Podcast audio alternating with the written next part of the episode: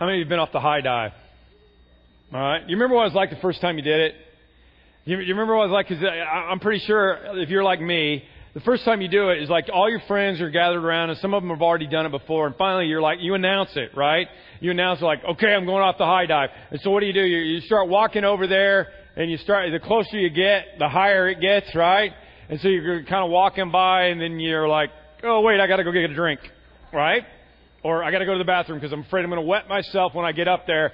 Uh, but, but you know, it doesn't look that high, right? It doesn't really look that high. So, so, so you start going up the ladder and you start climbing one at a time. And then a very fateful thing would happen. Someone would get in line behind you. And then you're done, right? Then, then you got to go. You got no choice. You're up there and, and you finally get up at the top and you look down and you're like, how could it be that far down? When I looked up, it didn't seem that far, but now that I'm looking down, it looks really, really far down there. But once you told your friends and once you got up there and once there were people behind you, there's nothing you could do about it. You had two choices. You had two choices. That's all you could do. You could jump or you could make everybody else go back down the ladder and do the walk of shame back to your friends where they would make fun of you mercilessly for the rest of your life. Could you still feel the emotion of the first time you walked up to the platform and you were going to jump off the high dive? Norman Rockwell painted it so well. This is perfect right here. That's it. Isn't it? You know, like, oh my gosh. Well, that's kind of where I'm at today. Okay. I kind of, I'm kind of feeling like that. I'm out on the, I'm out on the diving board and I'm here. I'm getting ready to lead our church into a new future, into a new place. And I think I might throw up. Okay. That's how I feel. And I feel sorry for you that are really right close here because that would be a problem.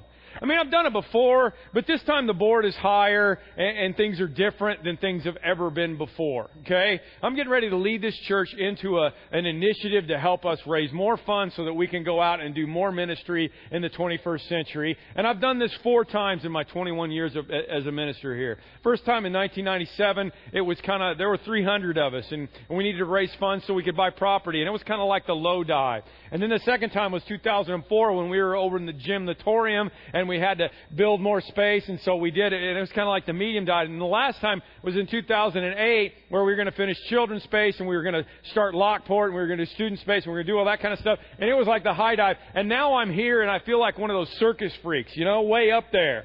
Because I can't even see the water from where we're at right now. And the water is choppy like it's never, ever been before because of the economy. And so I feel a lot like this kid, kind of scared and excited at the same time.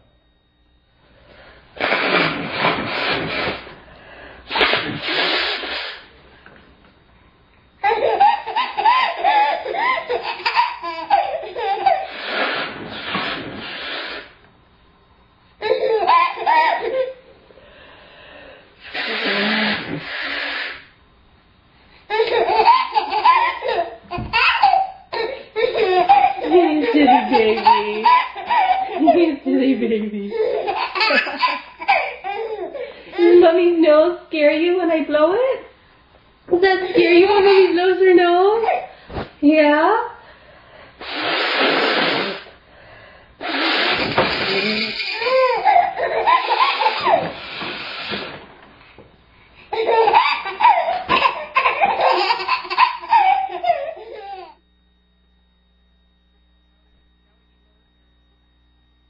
Exactly how I feel. I can't tell you. I mean, I, I, I'm like, oh, I'm going to die. And then I'm laughing because here's why I'm laughing. Because I've been off the high dive before, and some of you have been off the high dive before. And you know that once you go off the high dive, there's nothing like it. And you want to come back and you want to do it again, because when you launch off and you do, you do a cannonball, when you do something for God and you go, go a little bit farther with your faith, there's nothing like it. And you're going to want to do it again and again. And the times we've done it before, it's been awesome. And I want to tell you that your spiritual life will never grow like it's going to grow in the next five weeks during this series. If you will listen to God and try to try to track with God during this, you're going to grow, because Jesus said where your treasure is, your heart is, and your heart and treasure things all going to go together, and it's going to be awesome. Okay, I, I promise you that that's going to happen if you decide. Not only that, here's why I'm doing it. Here's why I would climb up a higher level and go do this in the middle of a, a, a of an economic time when I know that people are struggling. Here's why I would do this, and it and it comes back to a theological conviction. So I want to make sure that you know that right up front, okay? Jesus said, "Don't you have a saying, it's still four months until the harvest? I tell you, open your eyes and look at the fields. They are ripe for the harvest." And I believe if Jesus said that to the people of his day, then what he would say to us today is, look, you guys got people all around you that need me. They need me in their life, and you need to get busy. Why do I say that? Well, here's a timeline of world history, okay? From zero, Jesus' day, back at the beginning, up to twenty-five hundred, okay? So we're right around two thousand. We're we're on both sides of the millennium. Give or take a few, we're all within nineteen fifty to two thousand fifty. That's the time that God has put us here on this earth to live, okay? I want to show you what has happened to the world population since Jesus' day. Look at that. That yellow mark that we live in has been the time of largest population growth in the world's history. So you remember, a lot of you remember when the population of the world was uh, was four billion people. You remember when it was five billion people. Certainly remember when it was six billion people. That was just a few years ago. Now it's seven billion people. You know, billion here, billion there. All of a sudden it adds up. That's what's going on, right? And the world population is exploding. And God put me on that yellow mark to make a difference for him in this time. And if God chose you and he chose me to be here in this yellow mark, then he must have decided that we had something to offer and that we had something to give. Okay. I can't imagine what it does to Jesus to know that eighty percent of the churches in the United States of America are plateaued or declining. eighty percent of the churches in America didn't reach a single convert last year. Four out of five. What do you think it does to Jesus to know that we live in the yellow mark and thirty-two hundred churches a year close in the United States of America? Nine churches a day fold up in the middle of the yellow mark. It doesn't make any sense. Listen to me. Everything I'm going to tell, tell you for the next five weeks is born from a deep theological conviction that I hold. And that theological conviction is that I'm here in the yellow mark to bring heaven to earth and earth to heaven. I'm here, and thy kingdom come, thy will be done on earth as it is in heaven. That shouldn't just be a prayer. That should be my goal if I'm living here. I want to bring heaven to earth. I want to help people who are on the earth get a piece of heaven. Whether, whether that's a, a, a, a cup of water, whether that's a water well, whether that's food, whether that's a school, whether that's shoes, whatever it is, I'm supposed to bring heaven to earth. And I'm also supposed to bring the people that I know around me and the people that I can touch around me to heaven with me when this world is over. You could tell me I'm stupid, but I've studied it a lot. I have a doctorate in religion, and this is what I believe. I believe that we are all sinners and that none of us deserves to be around a holy God. And unless Jesus came and died on the cross for us, we were all in trouble. But that whoever believes in him will not perish, but have everlasting life. That's my deep theological conviction. The problem with that, and that's all wonderful for those of us who believe in Jesus, the problem for that is that what does that do for those who don't believe in Jesus? What does that mean for those who don't believe in Jesus? Romans ten, Paul said, everyone who calls on the name of the Lord will be saved. Isn't that a great verse? Hey, if you don't have Jesus today, all you got to do is call on his name. Say, Jesus, I need you to save me. That's all you need to do. Everyone who calls on the name of the Lord will be saved. Hallelujah. But then Paul never leaves it alone. That's what he does. He says, how then can they call on the one that they haven't believed in? And how can they believe in the one of whom they have not heard? And how can they hear without somebody preaching to them? So that, that's my deep theological conviction. And, and it should be yours too. We're supposed to take the gospel to everybody around us. We're supposed to bring heaven to earth and earth to heaven. It's not just my theology. I, I believe that that's it. I may be misinterpreting, but I believe that my job is here to let people get into heaven and to bring heaven to the people that are here. This is my new theme picture for Cannonball and uh, for my life. This is a picture of the kids in Nairobi who are outside the school that we helped to build. We've helped uh, build schools with other churches. There are six thousand kids in the slums of Nairobi right now that are in schools and uh, finding out about Jesus and getting meals every day, six thousand. We have like eight hundred of them are, are sponsored by Parkview, and we've also built the schools and done a whole lot of other things. But these are the kids that are outside the fence that can't get in.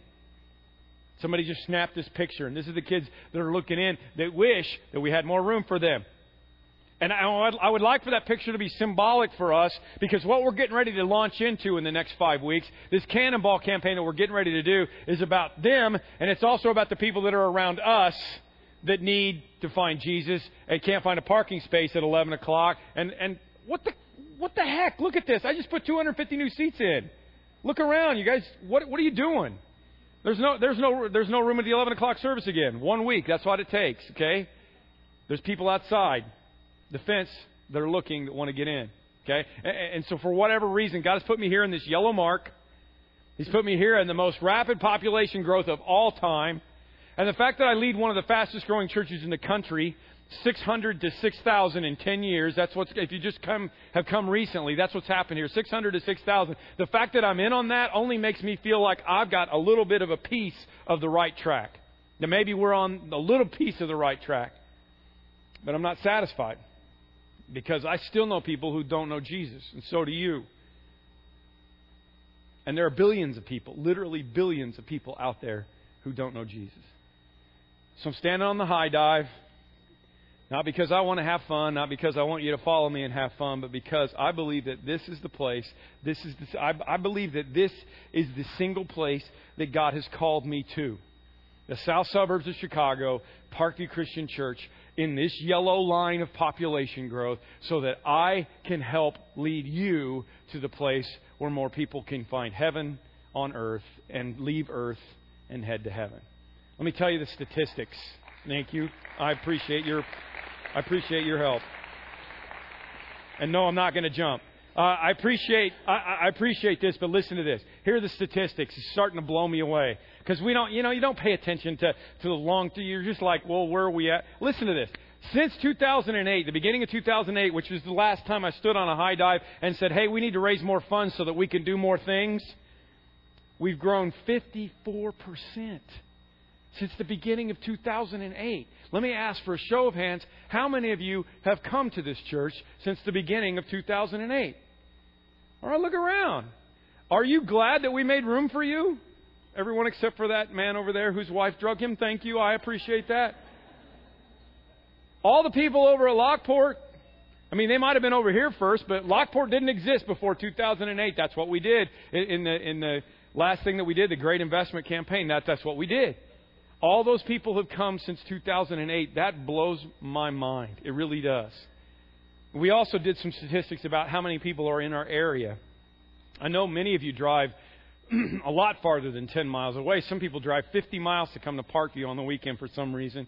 But within a ten-mile radius of our Orland campus and our Lockport campus, there are literally over a million people. So I would say, well, how could we not be one of the fastest growing churches in the country if there's that many people around that need Jesus? I mean, that's just that's just the way that it's got to be. I'm going to give you a hard time about filling up my seats at eleven o'clock, but you know what? I want more people. I want to have more seats. I want to have more room for people to find out about Jesus so that we can reach them for Jesus. We can raise them up as fully devoted followers, and we can release them to go out and to do ministry and to change the world. That's what we're about. I want to give you one helpful little way to do it, because I didn't know we had this. People ask me stuff sometimes. I'm like, I have no idea. Um, I, I started seeing these window stickers on the back of people's cars that said Parkview Christian Church. I'm like, when do I get one? Well, they finally made them available, and I finally figured it out, and we've got some out there. For two bucks, you can get a window cling and put it on your window and tell other people about Parkview, because we, we're going to make room for them, and we want them to come. Tell them to come at five forty-five on Saturday, but we want them to come. We want them to be a part of this, because that's what we're here for, okay? So we're launching a new initiative to raise our generosity over the next two years. Um, basically, what we're hoping to be able to do over the next two years is double what we – just a little bit less than double what we would do if I didn't stand on this diving board. We're putting everything together. We're not going to have a, a general fund and a building fund and all this kind of. We're just putting everything together. And if we put everything together with our, our general budget and our missions and outreach and all the things that we do, we're going to need twenty-nine million dollars over the next two years, which is a little less than double probably what would happen if I didn't stand on this diving board. And we're asking you to jump in and take the challenge. And what we need is everybody to jump in and take the challenge. Watch this video. Imagine Tinley Park, Illinois, nineteen forty-eight. just a train stop between Joliet and Chicago, but there were ladies uh, that rode that train that stopped off in Tinley Park that wanted a church there. And, and so the dream was born out of that. In nineteen fifty, a small group started, and in nineteen fifty-one, uh, the Tinley Park Church of Christ launched. Our vision for the future is that Parkview will be a place where we will continue to reach the lost, where the prodigal will continue to find a place to call home, and where every Christian that comes will be able to make a significant impact in the twenty-first century for the cause of Christ. And it's, it's, it's like everything that we've done from the past up to this point has put us poised on the edge, ready to go to this next place, which is why we're calling this new initiative Cannonball.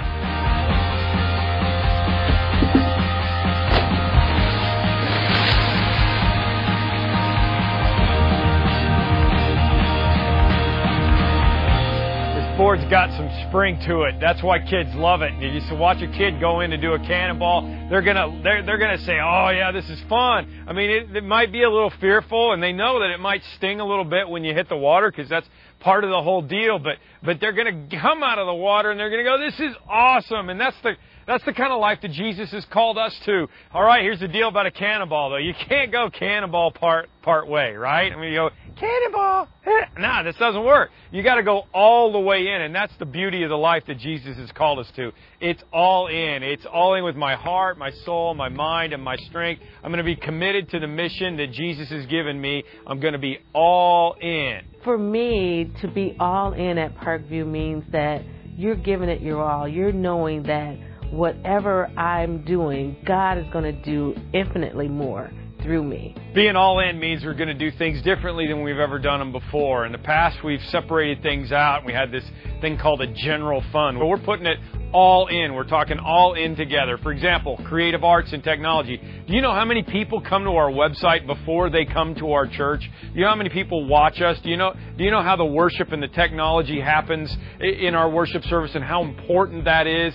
Almost a thousand kids, sometimes over a thousand kids, worship with us on the weekend. We have four or five hundred students that, that, that meet with us on a, on a weekly basis that are being discipled, that are learning about Jesus. That's all in. That's integration, the whole thing that's going on at the same time. We've had thousands of people get baptized over the last couple of years. We've got thousands of people in small groups, but we need them to continue to be discipled and to deepen them in their spiritual growth. Somebody's got to take care of the administration of this place. And it's not some separate general thing over here while all this is all about the rest. It's all in. It all works together. So we want you during this time to go all in and make waves.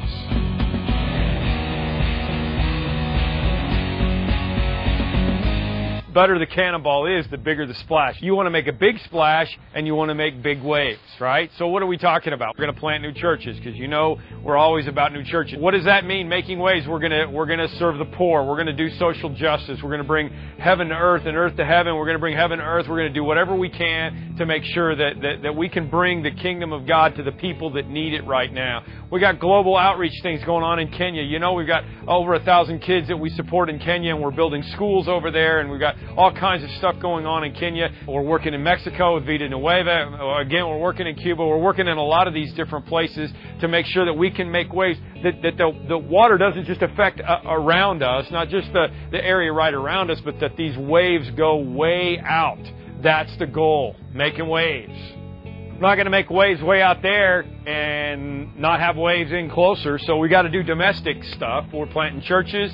Uh, we're partnering with New Thing to do uh, churches in Chicago. You met Kyle over Labor Day, the guy who's planting a church in uh, Salt Lake City, the fifth generation Mormon guy. It's incredible. We're planting a church in Ventura right now. We're going to be planting in the, in the Northeast like we always do. We're going to be involved in those things because we've got to make waves domestically. We're going to make waves at our Orland campus. Obviously, we're out of room. Uh, we can't do a bazillion services. We can't start our Easter services on Valentine's Day. So we need to be able to do some expanding of our current facility there. What does that mean? Well, it starts with securing property. The next phase would be our east side community space, which would be the expansion of our foyer and a two hundred fifty seat chapel that we weren't able to do in our last part, in our last initiative. We're going to add all that over on the east side. And then phase three will be an addition of up to forty percent increase in our current worship center on the south side of the building. We need to be able to make some waves. We got people that need Jesus all around us. Doesn't do us any good to make waves out there if we're not making more waves right here. When I was a freshman in college, I was severely depressed and an alcoholic. My life changed a lot since since coming to Parkview. I've been able to meet other believers. I never grew up with friends who, who were Christians or who prayed together or read the Bible together, and I've had that opportunity to meet those people now. It's been an incredible, life-changing uh, experience. At our Lockport campus, we got to make waves. Well, over four hundred fifty people come a weekend. It's incredible. Larger than most churches in the country by a long shot. We're going to be adding a service. We're going to be adding personnel. I mean, we're going to be ready so that more people from the surrounding area around us can come and worship with us at Lockport. We want to make waves at our Lockport campus. One more thing, we're going to be making waves by adding a campus. So there'll be another campus. We don't know where that is, but we want to have money set aside so that when it pops up, when it's ready to go, when God brings it our, our way, that we're ready to go make some waves wherever that is. So listen, doing a cannonball involves making a decision. You got to make a commitment. You got to make a decision. It means taking off your nice warm towel and getting off your big fat chair.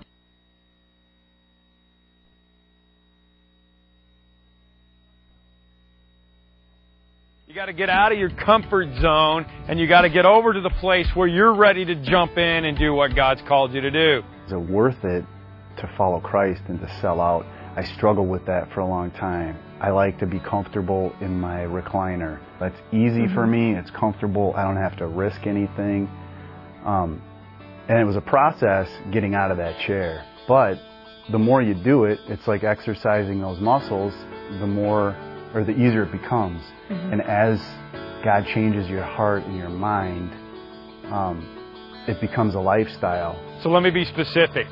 We're challenging each other, and I say that really because I'm being challenged too. We're challenging each other towards increased generosity and increased spiritual commitment over the next two years so that we can go all in and make waves. That's what we want to do. So here's how we're going to do it this time. We're going to do this initiative def- differently than we've ever done anything in the past. What we want you to do is what we want you to think and pray and challenge yourself uh, to think about what you can do in total radical generosity over the next two years. And that's how we're going to go all in together in making waves. And that's how we're going to do this together. This isn't about us going to a big pool and having a whole bunch of grandstands and watching while a few other people jump in and do a cannonball and holding up a sign. This is about everybody getting in line to get on the board and jump in, okay? This is about everybody doing something. I want you at the end of this two years to be able to look back and see what God has done in your life and to see the blessings that He's poured out on you and to be able to look back and say, look at these waves, look at what, look at what Jesus has done. I was a part of that.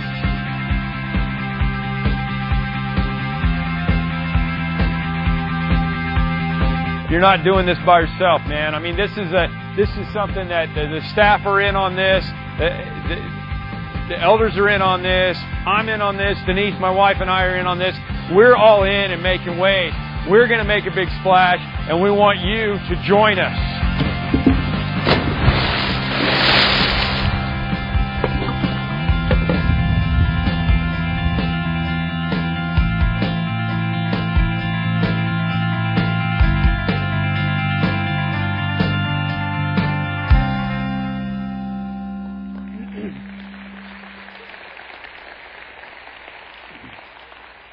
For some reason, Bill Brown's cannonball was bigger than mine.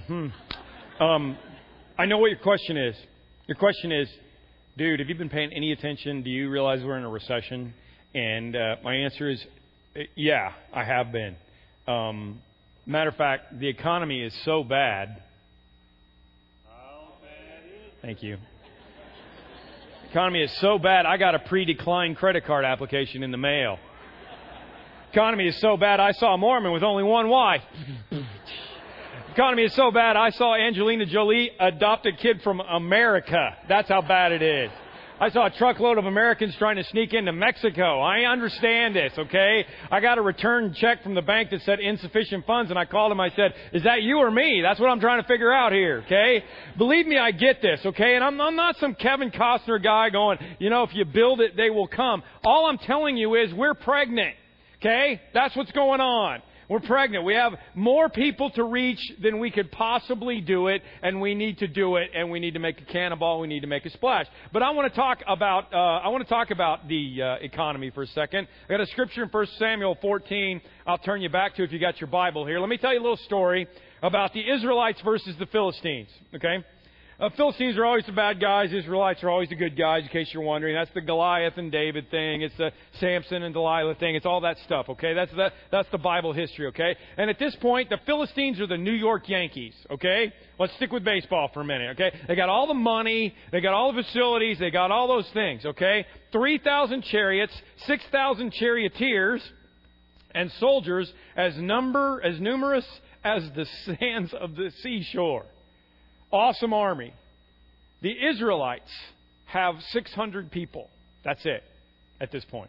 Okay? six hundred people. If you've seen the the new movie Moneyball, there's a classic line in there where Brad Pitt's character, who is the general manager of the Oakland A's, says, there's the rich teams, there's the poor teams, there's fifty feet of crud. That's my new word. And there's us. Okay? Rich teams, the poor teams, fifty feet of crud, and us. The, the Israelites were the us, okay? And the Philistines were the rich teams. That's the difference, okay? And not only that, but the, the Israelites have no blacksmiths. They don't know how to make swords or spears. So out of all of this whole group, listen to this, not a soldier, there's only six hundred of them, not a soldier with Saul and Jonathan had a sword or a spear in his hand. Only Saul and his son Jonathan had a sword or a spear, okay? They're outnumbered, and they only have two weapons. So there's seriously a bunch of guys out there with rakes and hoes and pitchforks and a screwdriver. You know, they're going to fight. six hundred people are going to fight six thousand charioteers and all these numerous people. And, and it feels to me like this situation is like trying to lead a church against the evil one in a bad economy. That's why, that's why I like this scripture, okay? It feels like what it feels like for me to be standing up on the board saying, hey, you know what? We need to, we need to increase our generosity so that we can go out against the Philistines. Because it feels like they're, th- this is a tough situation. I mean, and, and the whole problem is the Israelites, they realize it's a tough situation. And so what are they doing? They're hiding. What are, what are a lot of Christians, what are a lot of churches doing right now? I really feel like they're hiding. They're hiding in these little holes. And the Philistines, I mean, if you read through this text, it's basically like the Philistines are walking around playing whack-a-mole. They're just waiting for somebody to pop up, and, and then they knack them. And, you know, that's what's happening, okay? And, and where is their leader? Here's your question. Where is their leader? King Saul, this great leader, where is he? He is as far away from the battle as he could possibly be. And he's sitting under a pomegranate tree. I don't know why the Bible tells us this, but he's sitting under a pomegranate tree. He's sitting back, eating pomegranates, going, oh man, we're all going to die. What are we going to do? But thankfully, what we learn from this story is that there was one guy, his son Jonathan, who was not a pomegranate-sitting kind of a guy. And Jonathan and his armor-bearer decide they sneak off away from the camp, and they decide to go get an assessment of what's really going on in the Philistine army. Okay, and they come to this pass called Michmash. And on the pass of Michmash, there are twenty Philistine soldiers. Remember, it's just Jonathan and his armor bearer. That's all there is there. And there's twenty soldiers, and there's a cliff on both sides. That's why there's only twenty soldiers there, because it's easily defensible. You can't get around them because they're on a road with two cliffs on both sides. There's nothing you could do.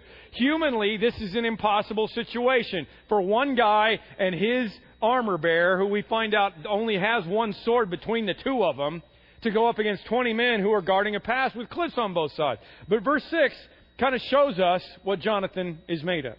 Come, Jonathan said, let's go over to the outpost of these uncircumcised fellows. Kind of feel a little Monty Python almost in there, don't you? These uncircumcised fellows. Perhaps the Lord will act on our behalf. Nothing can hinder the Lord from saving, whether by many or by few. I love this. Perhaps. That, that, that's really what it's all about. It's really what I'm doing right now, is just saying perhaps. I believe the Lord can save, whether by many or by few. That's what Jonathan said. And, and perhaps he wants to do something about it right now. I may be wrong. I've been wrong before. I'll be wrong again. Uh, but I'm going to be David. I'm going to take my five little rocks out and go up against the giant. Because perhaps God wants me to jump in and do a cannonball and make some waves. Perhaps. That's all I know. Okay? What's your job? Your job is to be the armor bearer. The armor bearer said, "Do all that you have in mind. Go ahead. I'm with you, heart and soul." I know you're not probably there yet, but I pray that you will get to that point. If you're part of Parkview, that you, that you say, you know what, I'm going to follow the leadership of this church, and we're behind you, heart and soul. And believe me, our leadership is all on board with this. This is not my decision. I'm not popping my head up. This is all. This is the leadership of this church popping our head up, saying, you know what, perhaps God wants to do something. Go, and what we need you to do is say, go ahead, do all you have in mind. I'm with you, heart and soul. But Jonathan comes up with a plan. He's not completely crazy. He's like, look, let's have a sign. We need a sign. Maybe you need to do this in your own life. I don't know how this is going to work. But but for Jonathan, it was like, let's get a sign. Here's the deal. We're going to pop up, and we're going to show ourselves to the Philistines. And if the Philistines say, hey, look, there's Philistine, there's Israelites. Let's go kill them. And that's our sign to run away. Literally. But if the Philistines say, hey, look, there's some Israelites. Come on up here so we can kill you. Then that's our sign that God is with us, okay? And which is really, really interesting to me, because I, to me, that was the opposite of what I would have done, right? I mean, I don't want the sign to be, go out and stand on the edge of the diving board and see what happens. I want the sign to be, hey, over here. I would have made the sign be, when they, they come chasing us, then that's the good sign, and we can help throw them off the cliff, and God can rescue us. But no, they made it the, they made it the hard sign. I appreciate that about this. They made it the, the hard sign, so they both showed themselves to the Philistine outpost. And look, the Philistine said, the Hebrews are crawling out of the holes they were hiding in. I mean, I wasn't making this up. The men of the outpost shouted to Jonathan and his armor bearer, come on up here, boy, and I'll teach you a lesson. And that was the sign they were looking for. And so Jonathan said to his armor bearer, climb up after me. The Lord has given them into our hands. I don't know about you, but that's a pretty weak sign, isn't it? Don't you think right about now the armor bearer is going, look, like, dude, why didn't you ask for, like, Elvis to appear in a cloud singing Jailhouse Rock or something? I mean, this is kind of weak. It looks to me more like, woo, here's your sign than there's a sign. If you know what I'm saying? Verse thirteen, Jonathan climbed up using his hands and his feet with his armor bearer right beside him, right behind him. And he opened up a can on the Philistines. That's in the original Hebrew. You can't really see it in your in your translation.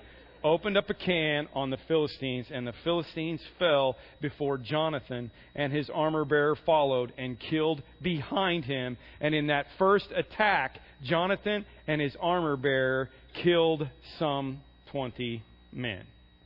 Two guys, one sword against twenty guys and twenty swords, and they won the battle. How does that happen? Well, they were either ninjas or there was a miracle. Okay? But that's not the coolest part of the story. Okay? Most of us would go, wow, that's awesome. They took a leap of faith and God took them through it. I want you to see the rest of the story, because this is where it really gets good to me. Then panic struck the whole Philistine army, those in the camp and those in the field. And those in the, I mean, they see two guys and one sword beat twenty of their people, and they all started flipping out. Okay? And it was a panic sent by God. And Saul's lookouts at Gibeah and Benjamin saw the army melting away in all directions. And Saul said to the men who were with him, hey, come on, you guys, we're winning. I mean, literally. What a great leader, right? Hey, come on. Oh, I forgot about God. Yeah, God might be involved in this. Here's, here's what I'm hoping. I'm hoping that as, as Parkview goes out on the edge and decides to jump in and make a big splash and bring heaven to earth and earth to heaven, what I'm hoping is that a bunch of other churches and a bunch of other Christians start looking around and going, hey, why are we hiding in this hole? Why, why are eighty percent of the churches in America stagnant or declining? Why don't we go do, hey, let's muster the forces. Look, God still lives. God is still here. There are still miracles. Maybe we should go join the battle. That's what I really want to see happen. Maybe the other churches will get off their pomegranates and come and help us and join us in this battle. That's what I really want. And hey, let me tell you something. I know I know a lot of you are new. I saw your hands go up. Okay, a lot of you are new. I get that. If you don't want to be a part of this cannonball, you know, it's okay. You're welcome to hang out here.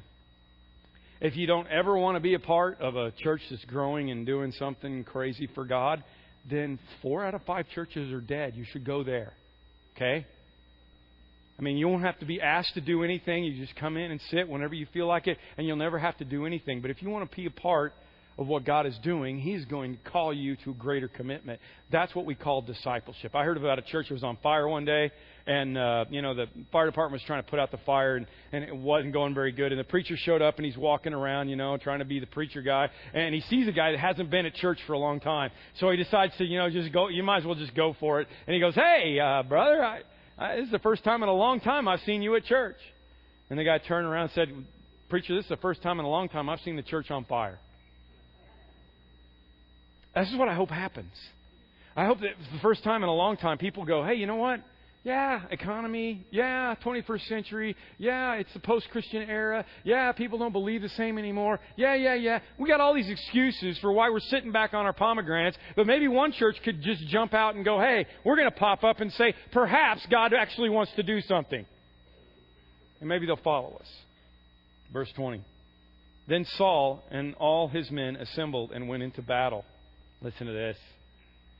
"And they found the Philistines in total confusion, striking each other with their swords." I mean, this is awesome, okay? This is the work of God. This is a miracle. He didn't need, he didn't need the, the Israelite army to go do anything. Just like the walls of Jericho. You just march around it seven times, and I'll knock the walls in. You don't need to fight the Philistines. I'll make them kill each other. That's, God can do that. When did we forget that there's a God who could do that? I don't understand. Verse twenty-two, "When the Israelites who were hidden in the hill country, who were hiding in their little holes, heard that the Philistines were on the run, they jumped in and joined the battle in hot pursuit, and the Lord rescued Israel on that day." Hallelujah. Hallelujah. The Lord. Jonathan didn't rescue. The armor bearer didn't rescue. Saul certainly didn't rescue Israel. The Lord rescued Israel. Why? Because somebody stood up and said, "Perhaps." Perhaps. Do you know what perhaps is? It's called faith. Really, isn't it? I mean, isn't that really what it is? It's faith. Hebrews eleven six says, "Without faith, it's impossible to please God." And you can't always be sure of everything. When do you get a sure thing? And you guys are going to go deer hunting pretty soon? Do you know you're going to find a deer? You're not going to get a shot. I mean, do you know that? Anybody invested in the stock market? Is that a sure thing? You know that? I mean, how's that worked out for you? Is anybody married? I mean, do you know that? I mean, seriously, fifty percent of marriages end in divorce. Why would you go into there? You went into it with a perhaps. Brad, I'm sorry to quote country music, but Brad Paisley had a great song on his last album about comparing marriage to going up in an airplane, and he was making fun of it. Who, if you knew one out of two airplanes were going to crash, would you ever get on the airplane? Of course not. So why do you do it? Because of love. You're going to do it because of love, because of a perhaps, because you believe that you're going to make a difference, that things are going to change because of who you are. You believe you can do it. You're going to jump in and do a cannonball because you know that you you know that there is a God in heaven. And because of love, you're going to jump in and you're going to do it. Ecclesiastes eleven talks about not watching the wind and the clouds. In other words, you know, don't be always... Here, here's what's going on, okay? People people are watching the economy, and they're and they're watching public opinion, and they're watching politics, and they're and they're watching the wind and the clouds, and they're going, "Wow, you know what? We we shouldn't really do much. We're just going to hide in our holes for a little while." Let me let me tell you something. If you wait for all the stars to line up and and all the things to happen, you're going to be sitting on your pomegranates for a really really long time. Nothing's ever going to happen. When do you ever see a miracle happening? When there was a perfect window for everything to work out. Is that, was that the Red Sea? Was that, the, was that Goliath? Was that the feeding of the five thousand? Was that the empty tomb of Jesus? Did you ever see everything lining up and all the stars being in line so that that... No, it was a miracle. So I'm telling you that I believe in a God of miracles, and I believe that God can do miracles, and I believe that that's why I'm going to stand on the edge of this board and do a cannonball. That's why. Sometimes you have to move out on a maybe to get a miracle. I think you always have to move out on a maybe to get a miracle. Hebrews eleven six says, "Faith is being sure of what I hope for and certain of what I do not see." I'm certain that there is a God in heaven, and I know that I hope in a God of heaven, and I know that He put me in this yellow box of time so that I can bring heaven to earth and earth to heaven, and so I'm going to do something about it. I'm going to get on the edge of the board, and I'm going to jump, and I'm going to make a big splash. Again, Norman Rockwell. I believe that it's going to be scary to be involved in a miracle. I believe that you're going to have to get all out from under the pomegranate tree and go climb on your hands and feet to get over to the Philistine outpost and be involved in this battle. And it's not going to be easy. But there are only two names mentioned in this text. One of them was the pomegranate sitting King Saul, who was the chicken, and one of them was Jonathan, who said, perhaps. And we have a choice to decide which one we want to be. The disciples were freaked out about this. Don't worry if you're freaked out about it. The disciples were freaked out about it. They said, God, how, Jesus, how are we going to do this? And Jesus said, with man it's impossible, but with God all things are possible. Of course, you're not going to be able to do this. Of course, we're not going to be able to do this. That's why I got to bring you back to God. And here's what I want to say to you. If you're out there and you're, and you're skeptical, and I, I, I know all of us are at the very beginning. We all are at the very beginning. I get that. Just kick back for a minute and watch what happens. Here's what Gamaliel said when Peter and John were doing miracles and, and the rest of the Sanhedrin were like, man, what should we do with these guys? Here's what he said. This is good advice for you. He said, listen, in the present case, I advise you, leave these men alone. Let them go. For if their purpose or activity is of human origin, it will fail. The elders and the leaders of this church are smoking crack, and we've come up with some kind of a stupid idea to do this stupid thing in the middle of this bad economy, it's going to crash and burn.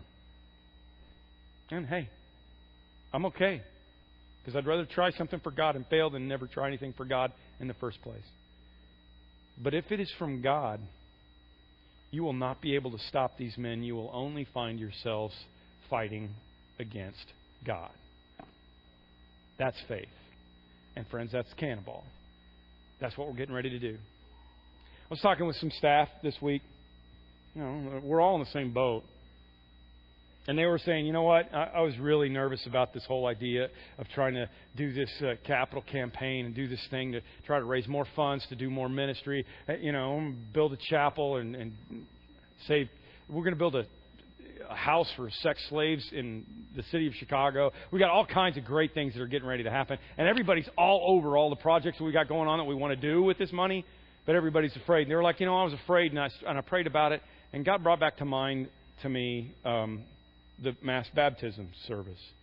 She said, you know what? I, I was really skeptical about the mass baptism service we had a couple of years ago. She said, I, was, I thought it was kind of nuts, you know, bringing an extra tub and, and doing this crazy stuff, you know. And she said, I, I, I just thought it was, I, I just thought it wasn't going to work. So I sat back at the first service and watched in amazement as the Holy Spirit came upon this place. And people started lining up. And she said, I sat at the end of every service with tears in my eyes, realizing I just really didn't believe enough in a great big God when seven hundred forty-three people came forward and got baptized that day. And I believe that God wants to do it again. And you may be like, hey, you know what, man, I, I don't even have a job. You may be like, I've only got a screwdriver. Listen to me. I understand all of those things. Okay? I just want to call on everybody in this place and everybody who calls Parkview home. I want to call on you to think and pray about what you can do with your little screwdriver. What you and God can do is we join together and do something. I'm not I'm not looking for some fat cat, some sugar mama to come along and drop a ten million dollars check on us and, and fix all of our problems. I'd love to meet you if you're in that category, but I'm, if that happened, I wouldn't even tell you about it because I would take the joy away from you being able to jump in and do a cannonball. I don't want to do that. I don't want us all to, like I said in the video, I don't want us all to sit back and, and, and, and watch somebody else do a cannonball and then hold up a ten or a nine or an eight or whatever. And, oh, good job. I want all of us to do it together. I want you to think about what you can do to join us in the next five weeks. Okay? I want to encourage you to get in a small group. I do this all the time, but I want to keep doing it, especially right now, to get in a cannonball small group and get together with some other people and pray about it and study. We've got a D V D. We've got everything all ready for you to get involved in a small group. If you're in a small group and you said, you know what, we're not going to do the cannonball stuff. Yeah, you are. Get back involved in this. I want you to do this stuff, okay? Do this with me. Get involved in the cannonball stuff. We need everybody together, okay? You can't do a cannonball partway. You can't stick your foot in the water and make a splash. We got to go in. This is all in discipleship, all in and making waves. That's what we're going to do. And I want to tell you one more thing. Don't leave till the end, because here's what we're going to do at the end. I mean, it's not going to be some kind of a special service or anything, but we've got dog tags for everybody.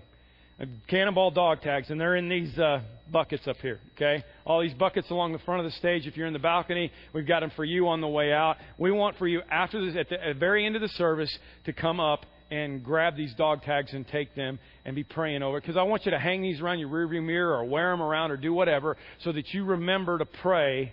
Just that's all I'm asking you to do. Just be praying. God, what do you want to do through me? That's all. Um, I was at Saddleback last weekend out in California, one of the largest churches in the country, um, at, with Rick Warren, who wrote The Purpose Driven Life. It was Becca's parents' weekend out of Biola, so I was a parent last weekend, and we went out to L A. We were out there with them, and I, I wanted to go to Saddleback because we got a lot of staff friends in common and such. And I ended up getting a chance to hang out with Rick Warren for a little bit, and I told him about the Cannonball campaign, and he has a special message for you. Essentially, that's what you said when you signed up to be a believer in Jesus Christ. I mean, if you just signed up for the salvation part, you're missing out. You signed up to be a disciple. You, find up to, you signed up to follow Jesus, and Jesus led us. We're going to have communion right now. He led us with the example of laying down His life for us. That's the whole point of communion, that we are imperfect people. Back to my theology, back, we are imperfect people who do not deserve a chance to be around a holy God. And only through Jesus' blood and His forgiveness of sin can we be around a holy God forever. So are we going to take that and go, woo, I'm glad I'm in, and head on up to heaven? I, I'm not. I can't. I can't walk around in heaven, realize I didn't help anybody get there. And neither can you. We're going to pray. God, I just pray that You'll be with us right now. Where You lead us, we will follow. You've taken me to some crazy places, and um, You've taken Parkview to some crazy places. It's amazing. In some regards, it's amazing what You've done here. And in other regards, the fact that there are a million people around us, most of whom don't have a church home, and the p- fact that there are billions of people around the world who don't have You, and they haven't even heard of You, let alone believed in You, let alone called upon Your name, means that we have more to do, because we're not going to take this bread and this cup and eat them, and eat this bread and drink it and and say thanks and go on our merry way without realizing that we have a responsibility and a privilege, and it's awesome fun to jump off the diving board to take this message to everybody else. Be with us in Jesus' name. Amen.